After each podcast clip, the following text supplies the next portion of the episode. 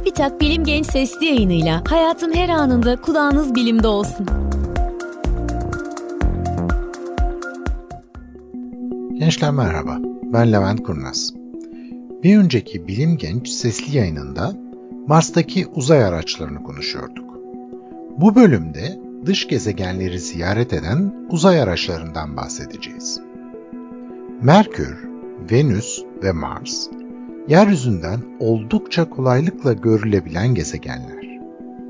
Ayrıca bu gezegenler oldukça yakınımızda olduğundan bunlara uzay araçları göndermek bizim için fazla zor olmadı.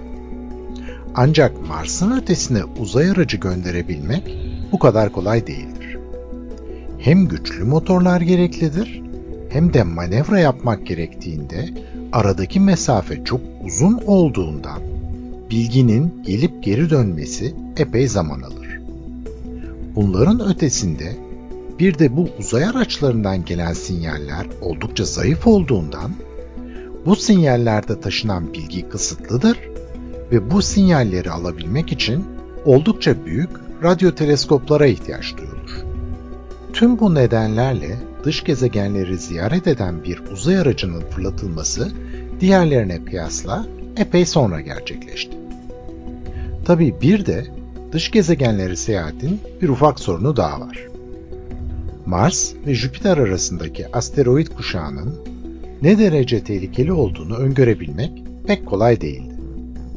Hatta Jüpiter'e gidecek ilk uzay aracı planlanırken bu kaya parçalarının arasından geçip geçemeyeceği bile daha belli değildi. Bundan dolayı da Pioneer 10 aslında sadece bu bölgeden geçip Jüpiter'e ulaşıp bize ilk bilgileri verebilecek şekilde tasarlandı. Pioneer 10, Jüpiter'e 1973 yılının son günlerinde ulaştı ve bize son derece önemli bir bilgi verdi. Jüpiter'in çok kuvvetli bir manyetik alanı vardı. Bu çok kıymetli bir bilgi çünkü bu uzay sondalarının gelişmiş elektronik cihazlarını Jüpiter'in kuvvetli manyetik alanından koruyamayacak olursak sonrasında herhangi bir veri almamız mümkün olamazdı. 1974 yılında Jüpiter'e varan Pioneer 11 daha da önemli bir görev yüklenmişti. Pioneer 11'in asıl hedefi Satürn'dü. Ancak Satürn'e varabilmek için bir uzay aracını doğrudan fırlatabilecek roket teknolojimiz yoktu.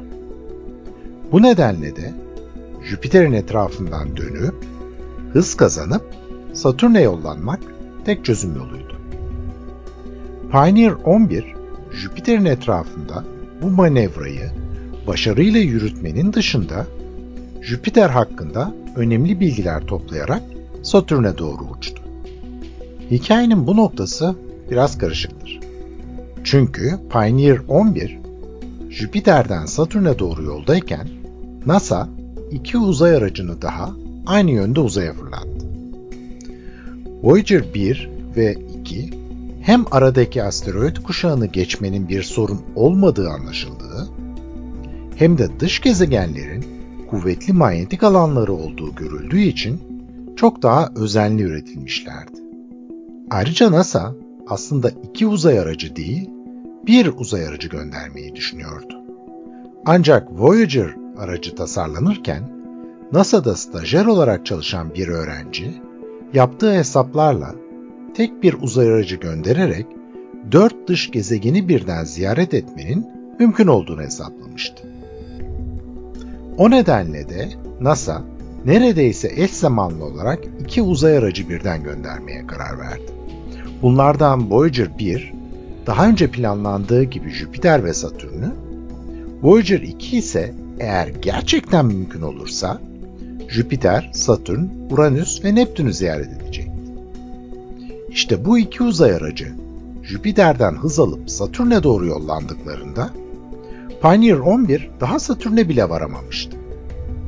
Bundan dolayı da Pioneer 11 Satürn sisteminde oldukça cesur manevralar yaparak arkadan gelen Voyager'ların neler yapabileceğini öğrenme görevini de üstlendi.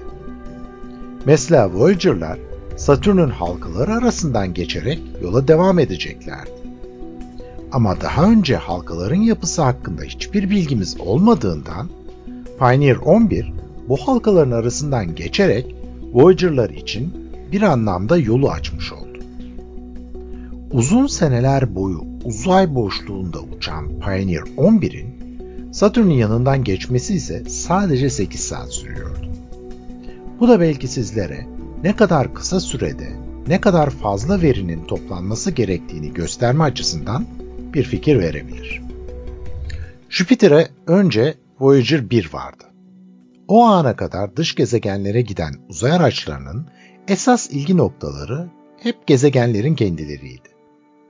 Ancak Voyager 1'in kısıtlı vaktinde çektiği resimlerden ilgilenmemiz gereken yerlerin aslında uydular olduğunu anladık ve hemen ardından gelen Voyager 2'nin hareket planında hızlıca değişiklikler yapıldı.